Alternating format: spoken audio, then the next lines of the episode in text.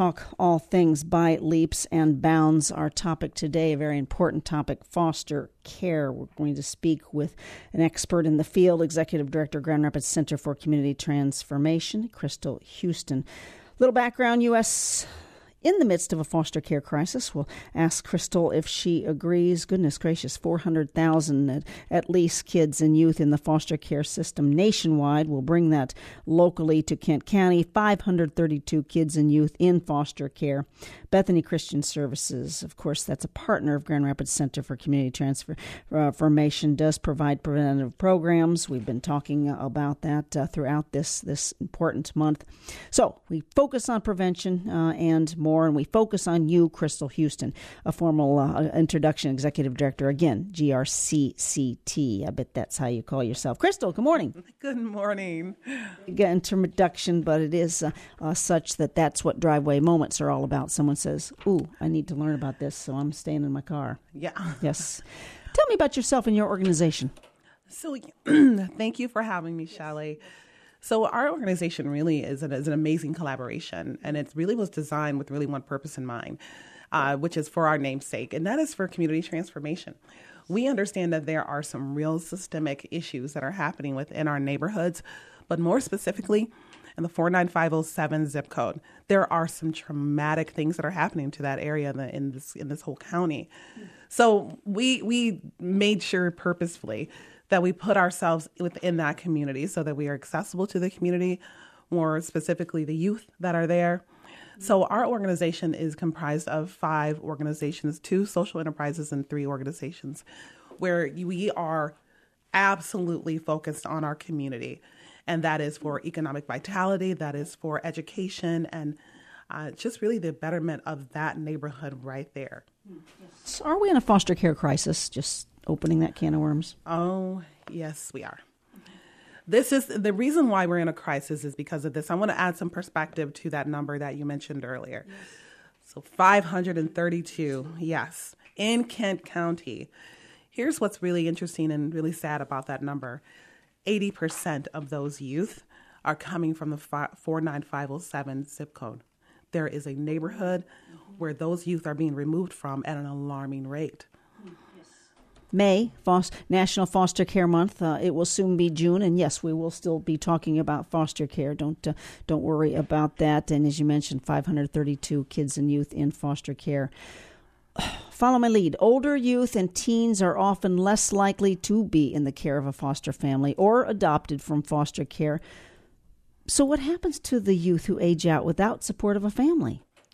So that's that's the that's the tough part. You know, unfortunately, those youth are then becoming a part of the cyclical issues that families end up having. Mm-hmm. Right now, with the crisis that we're all in, and looking at prices that are going up, so there's there's economic issues that are present.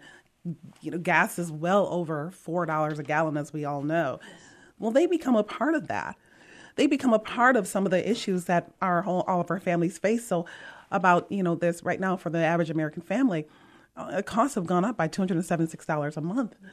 And so those youth are a part of it. But some of the more troubling things is that they are now faced with some very adult and traumatic things. Mm-hmm. Even as they are walking to and from within their neighborhoods, they are faced with all types of decisions from prostitution, drugs, mm-hmm. gangs.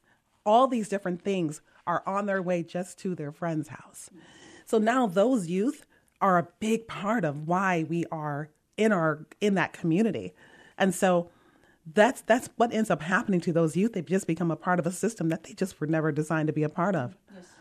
I do want to, uh, before we're over, uh, talk about how fostering works. If someone's listening and wants to foster, obviously I, would like some guidance. But in your blog post, you talk about implementing preservation programs that, well, I know aim to keep families together and more kids out of foster care. So let's talk about how these programs work. Absolutely. So this is what's really neat about the work that we're doing now. This is how we are getting this done, and that is. So, our preventive programs are really designed for one purpose in mind, and that is to help these youth make better decisions, essentially. And so, it's through things like we have a, um, sexual avoidance risk uh, classes and you know curriculum that we have, and it really is designed to help those youth make better decisions when it comes to someone saying, "Hey, I like you, I love you." We're helping them understand what love really looks like and how relationships really will impact the choices that you make, all the way to uh, teaching our youth what it means to have a training certificate in construction and taking that training certificate using that to get a job. Mm. And so those are just like a few of those different programs that we have that are truly designed and aimed at vitality for our youth so that it can really help stop that cycle and to say, you know, it's we look at it like this. So the issue is poverty. It really is truly the poverty is the issue. And we see this as one thing. People want to like cut the head off of poverty like a weed. But we all know this. You cut the head off a weed, what happens? It grow it's going to grow back. Look at my front yard. Yeah, yeah. But and we know that. So we are designed to do one thing and we're going to we're changing the soil from which it's growing. We all know that that's the way that you do you, anything.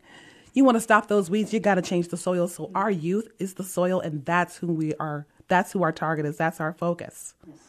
Is the goal of fostering um, not necessarily to adopt, right?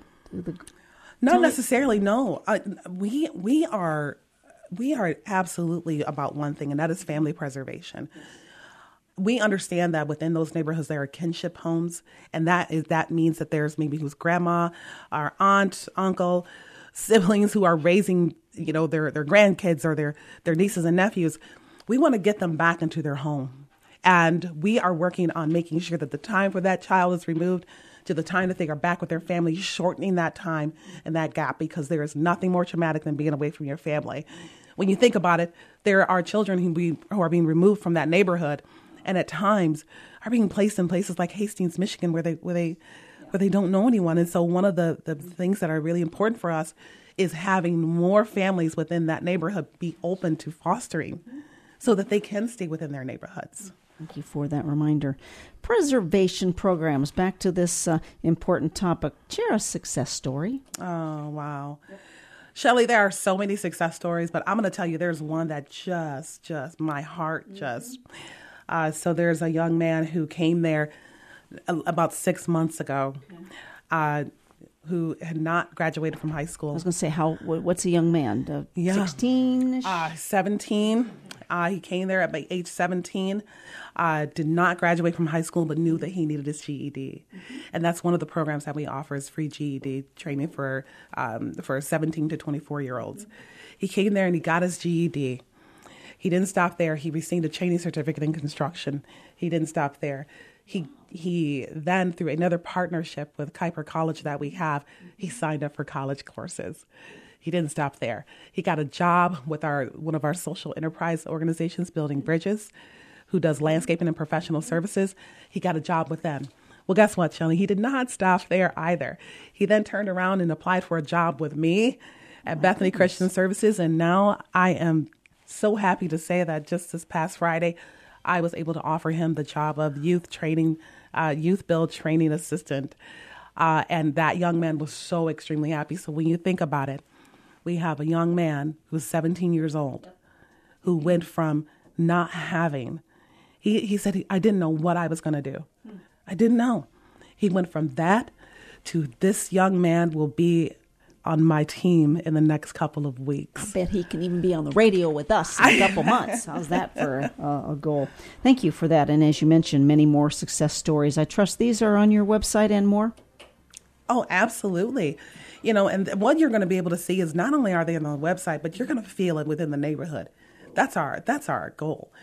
We have a young man who's who's who's younger, way younger than I am. I think he's in his 20s or so. Already owns his own home because through our programs, he built his own home at the age of 23 because he attended our class and we helped him understand what it, what it means to be financially literate. And he did just that. And so now the, the young man has more has more savings and more equity in his home than a lot of us do right now. Yes.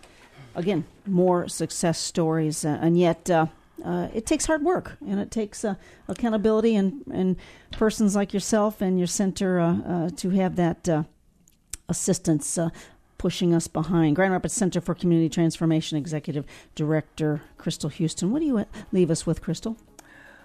Wow, you know, while while we kind of wind down May, as you mentioned, you know, we we need to continue to talk about this.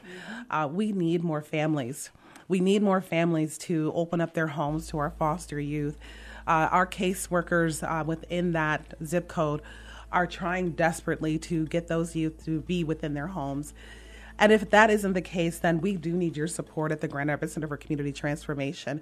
We need the support to support our programs. Please come there. We now have uh, many different uh, social enterprise organizations that we are are making sure that are a part of our network. And but one of the things that's really neat is a there's a 1530 event center that we are opening. Mm. It's going to be through that support that we're able to continue to fund the development of our programs and our services for our youth. So we just really need that support. But probably more than anything, we got to just keep talking about it. Where do we go for more information? So please go to www.grcct.com. Uh, we have uh, links to all of our partner organizations, but also please visit us at bethany.org. And, you know, and if you want, you're more than welcome to stop on in at 1530 Madison Avenue Southeast.